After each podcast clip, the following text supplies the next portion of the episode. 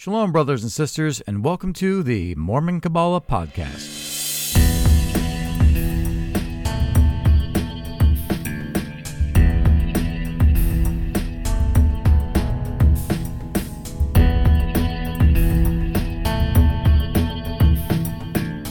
Still in chapter 23, if you remember last week, we went over the right eye, wisdom, Chokmah, and it was interesting because it stated in verse 5 that the second and third Sephirot is Chokmah, wisdom, the beginning of the path before the creation. And as we mentioned last time, in verse 9, which is what we'll be starting with this week, it says, The second and third eye is Da'at, knowledge, the truth of the way before the creation. Now, this is where Mormon Kabbalah and traditional or Jewish Kabbalah and Christian Kabbalah and Hermetic Kabbalah, and all these other Kabbalahs, this is where we're really going to begin to. We already went our own way in a sense when rather than focusing on the Sephirot as the emanations of God alone, we remembered the first chapter of Genesis, which states that we were created in the image of God. And therefore, these emanations don't merely describe the Lord, they also describe us as the creation because we are that mirrored reflection of the Creator, of God. So the next big change here is that the top of the left hand column, and we've talked about this already a little bit in a previous podcast, in traditional and most other forms of Kabbalah, the top Sephirot on the left hand side is Bina, not Da'at. But in Mormon Kabbalah, it is Da'at. So what is Da'at? What is Bina? I'm not going to get into Bina too much, except to say that Bina, and, and we'll talk about this more later, Bina is intuitive understanding or complexion. In traditional Kabbalah, it's likened into a, a palace of mirrors. And that is kind of similar to our view in Mormon Kabbalah, except that rather than mirroring the point of light on Chokmah, it mirrors the light coming from Keter because it's understanding. And we also need to understand that this for Mormon Kabbalah is the masculine side of the tree of life. And Bina is a feminine noun, but Chokmah is also a feminine noun. And so it makes sense for that feminine noun to be on the right hand column on the tree of life because that's the feminine column in Mormon Kabbalah. But how can both the right and the left, representing masculine and feminine, both be topped by feminine nouns. That doesn't really make sense. Now, what's interesting about da'at, it can also be pronounced da'ath, by the way, is that while it is also a feminine noun, it's also used as a masculine term in Proverbs. Proverbs chapter 2, verse 10, Proverbs 14, 6, and possibly even in Job 33, verse 3. So we have this idea in the scriptures of da'at being masculine, knowledge being masculine. In a sense, it could be feminine because it is the tree, which is feminine, of knowledge of good and evil. But the fact that this can be masculine, to me, is a sign that we're on the right track here. Now, understanding that Da'at is the hidden Sephirot in Jewish mysticism, in Jewish Kabbalah, and, and most other Kabbalistic schools of thought. It falls beneath Bina and Chokmah and above Gevurah and Hesed. I want to look at Da'at from this traditional point of view, this traditional perspective, but I want you to understand that we're looking at it as the hidden Sephirot first. Because it's hidden, it's not always seen or represented on every picture of the tree of life as a part of the Sephirot. It's usually just an empty slot where four Sephirots meet. And in some traditions, there's this idea that Da'at isn't even a Sephirot at all, but rather it's all the Sephirot united as one, which to me, I don't know, to me, that's what the Tree of Life itself is in Mormon Kabbalah, the tree of life is its own Sephirot. And so I don't personally see it that way. But the idea here is that this sense of knowledge is a spiritual state that we can receive through gaining access to the emanations of God.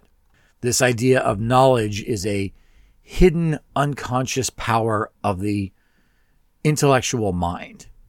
Now, I don't want to get into this too much here because I want to talk about Da'at more in the Mormon Kabbalistic point of view and get into these kind of concepts with understanding instead. Now, I will say that in the book of Proverbs, chapter 24, verse 4, we read, And by knowledge shall the chambers be filled with all precious and pleasant riches. And in traditional Kabbalah, this is the idea that the chambers of our hearts, the emotional soul, will be filled by da'at, by these, by this hidden knowledge. And so then there's this idea of da'at being this divine light. And I, I don't think that that's wrong for the Sephirot position, the hidden Sephirot. I just don't think it fits because knowledge is something that you can have, but understanding is something that you earn through practical experience. Now, you can say that you gain wisdom and you gain knowledge through your experiences.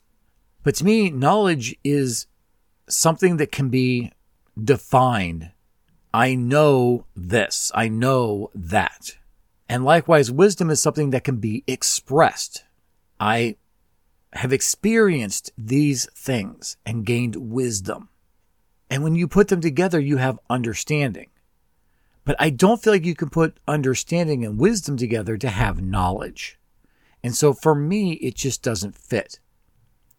Now, I do want to say that I have a bias here. The first time I saw the Tree of Life was really studying it after the Lord asked me to unite his people in Kabbalah. When I first really started studying the Tree of Life, and I think I've mentioned this before, the Lord told me, no, Da'at needs to go up there where Bina is, Bina needs to go down here where Da'at is. And so you could argue that the reason why this makes sense to me is because I've been trying to figure out why. At the same time, I've tried to sit and understand this from the traditional Kabbalistic perspective, and it, it just doesn't work for me unless the ultimate goal is to receive knowledge and not understanding. And so this is a divide in my mind between the purpose of traditional Kabbalah, and that here would include the other branches of Kabbalah, Christian Kabbalah, and Hermetic Kabbalah, from Mormon Kabbalah. I don't believe that we're here to gain knowledge. If we came from the Creator, then we have knowledge. It's just a matter of unlocking that knowledge that we've had being eternal beings that have coexisted with God forever. What we don't have is understanding. And I feel like that's what we were sent here to gain. To take that knowledge and wisdom and gain practical experience. Now, that said, I do want to quickly point out that I have talked to some traditional Kabbalists who would argue that everything I'm saying is completely moot because understanding and knowledge are the same thing. And so, therefore, you can say that Da'at is the hidden Sephirot or that Bina is the hidden Sephirot, and it really doesn't matter. So, if you are a more traditional Kabbalist in any of the various other schools of thought, please don't think that what we're going to talk about going forward won't make sense for your journey because I believe it still will. So, with that, let's go ahead and jump into chapter 33 of the book of remembrance. In verse 9, I'm going to read it again. The second and the third is da'at, knowledge. Now, again, this to me is important because it is the top of the left pillar. So, if you are climbing up that left pillar, when you get to the top, you have knowledge. Whereas when you climb to the top of the right hand pillar, you're going to get wisdom. And so when you put these two together, wisdom and knowledge, you have the right and the left eyes. And they are both two and three. And so therefore, the divine masculine and the divine feminine are equal. You get a greater perspective when you combine wisdom and knowledge, or the right and the left eyes.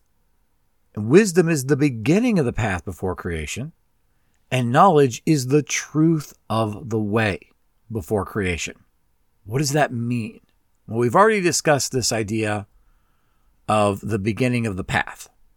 Once you begin to take the things in your life and learn from them, you begin to become wise. And so, therefore, that's the wisdom of the path, right? Because I have seen, because I have felt the Holy Spirit, I believe that God is real. And therefore, I have this wisdom. At the same time, though, you could go straight from Keter down to Da'at because with this wisdom we have accepted the truth of the way. I know that my Redeemer lives. I know, I have a knowledge of the reality of God. This is how we see as Christians the wisdom of the reality of God and the knowledge of God's reality. And I think that we have to understand this first. These two things belong together, like chocolate and peanut butter. I love Reese cups. I don't know if you remember, if you're old enough to remember the old commercials where two people run into each other. Oh, you got chocolate in my peanut butter. You got peanut butter in my chocolate. That's how I see these two Sephiroth. They just go together perfectly. And If you only have one or the other, you only have the masculine or you only have the feminine. And remember, I'm talking about inside of ourselves. If you only have one or another, you can't properly exist. Because if you only have knowledge, the masculine represents the desire to bestow. And you just keep giving and giving and giving and giving until there's nothing else left.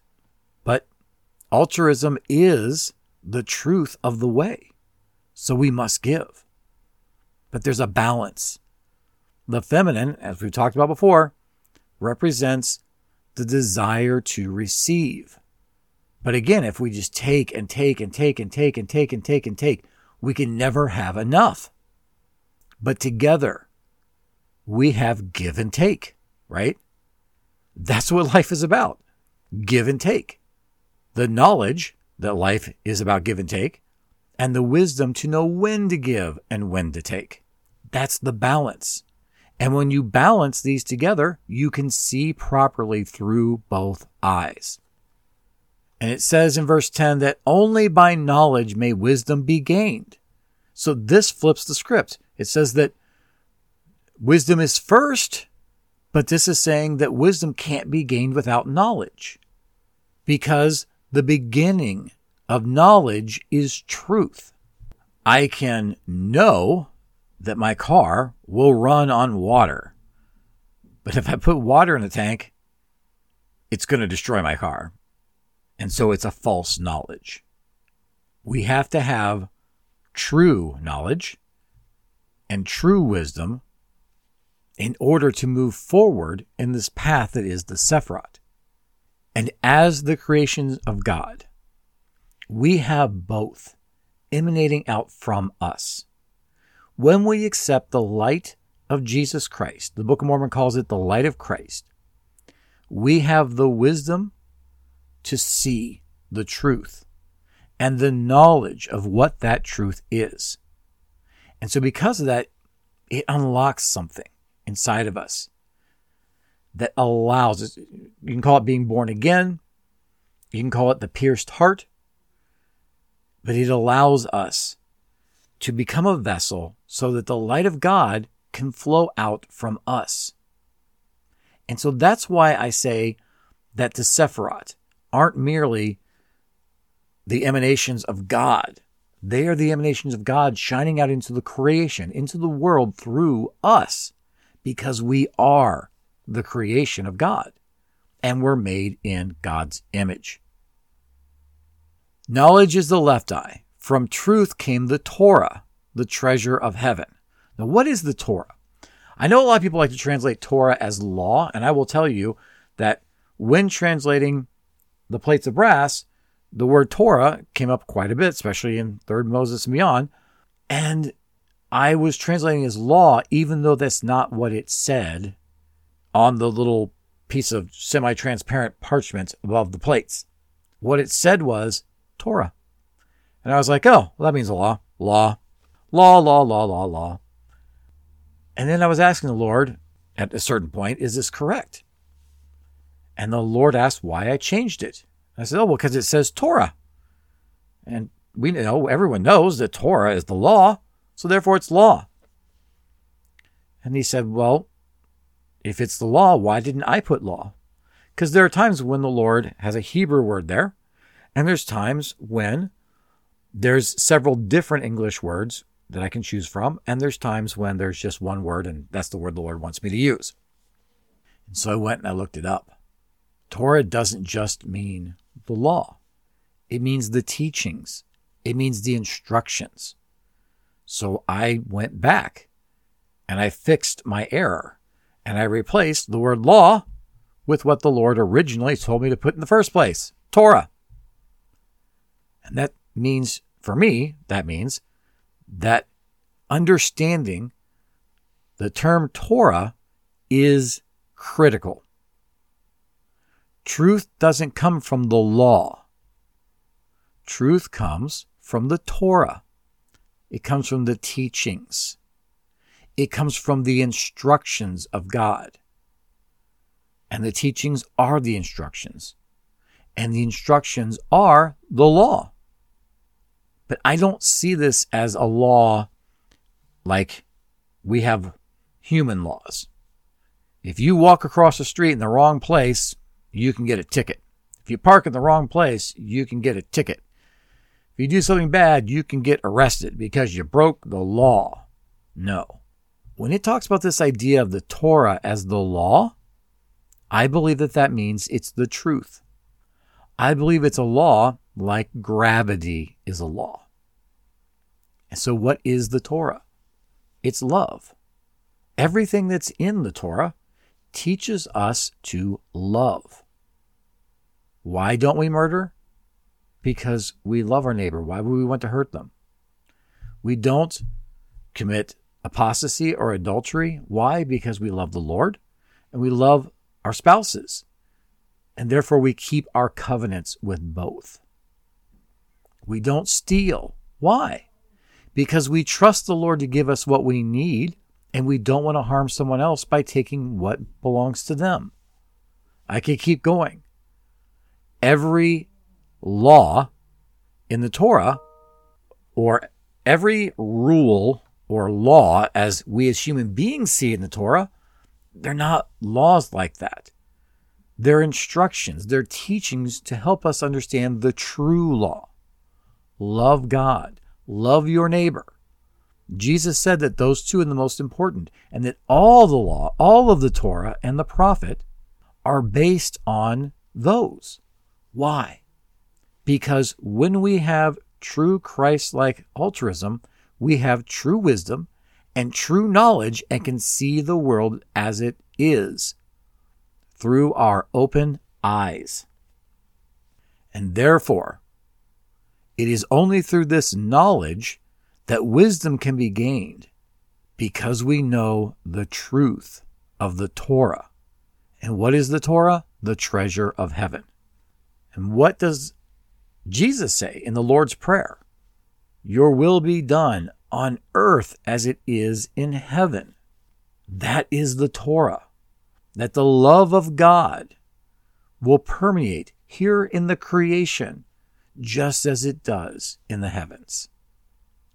Verse 12 And I, the great Jehovah, am its herald. But in my place stands Khamael to be its herald, and Khamael walked the earth as Alma until I took him. Now that's a Book of Mormon reference. But who is Khamael? Let's let's find out. Now remember, I understand these angelic names to be saying something about us, how how we're supposed to be in and as we become our true selves, what attributes should we have based on these sephirots? So when we look at the word Khamael or Hemal, it means one who seeks God. And here's the interesting thing What's this angel known for? It's, he's an angel of peace, the angel of peaceful relationships. Some believe that his purpose is to teach us, humanity, of God's unconditional love. That is true knowledge. Now, I do want to point out that this angel is not mentioned in the scriptures. He's not mentioned in any Latter day Saint scriptures beyond the revelations I've had that I'm aware of. He's definitely not in the Bible or Book of Mormon by name, but there is a tradition in Judaism and Christianity that he was the angel that comforted Adam and Eve after they are sent out of the garden. In traditional Kabbalah, he is one of the seven archangels that has the honor of living directly in God's presence. But what I find the most interesting is this idea that he is Alma. And to be clear, in the Brighamite tradition, I was taught to say Alma and then his son is Alma the Younger. This would be Alma the Younger, the one who has the mystical experience. After fighting against the church, an angel comes to him and the sons of Mosiah. He's also the one who disappears and was taken in a similar way to Moses, where he just wanders off and no one ever finds him again. And it does say here that he walked the earth as Alma until I, the Lord, took him. Now, some scholars believe that Alma means youth or lad. In Hebrew, the word traditionally translated Alma, it means a young woman, usually an unmarried woman. Now, because of modern archaeology in the last, what, 30 years, 40 years, something like that, we have found that Alma was used as a male name, but we don't really know exactly what it means. Some people have suggested it could mean lad of God or he is bound to God, but we, we don't really know what this name means, unfortunately. But I do like this idea of it referring to belonging to God and being tied to the archangel's name, one who seeks God or he who seeks God. And so I kind of like this idea of you put those two together and it's seek God in your youth. We should seek God all the days of our life. Don't wait till you're older. Start seeking right now. I don't. I just really like that idea. If you have some other ideas of what it could mean and what it, that verse is trying to say, I'd love to hear from you. But that's that's where I'm at on that. So looking at these together, that is to say, the right and left eyes together, we have this healer who is wisdom, this peace, this king of peace who is wisdom, looking at Raphael and Melchizedek, and we really can see a right and a left eye here. If you want to get a true perspective, seek God, seek the healing of God, seek the truth of God, seek the peace of God. And this is how we're supposed to see the world. And it's the light of Christ that should be flooding the world from us. We are the, the candle set upon a hill, not hidden under a bushel. And so as that light flows from us to heal the creation, these two Sephirot work in harmony and bring balance to one another and balance to us. And so I would encourage you, as you're pondering these things, to see how these two Sephirot fit together and work together. We're going to do the same thing with Hesed and Gevurah and see how those two work together. And then we'll put the four of them together and unlock the hidden Sephirot as we are exploring this tree of life. So I hope you found this helpful. And if you have, I would like to encourage you to please like, if you're on YouTube, like this video. If you're listening to a podcast or you're watching this on YouTube, please subscribe. And we will continue our journey climbing the tree of life, looking at the Sephirot through the perspective of Mormon Kabbalah again next week. So until then, shalom and God bless.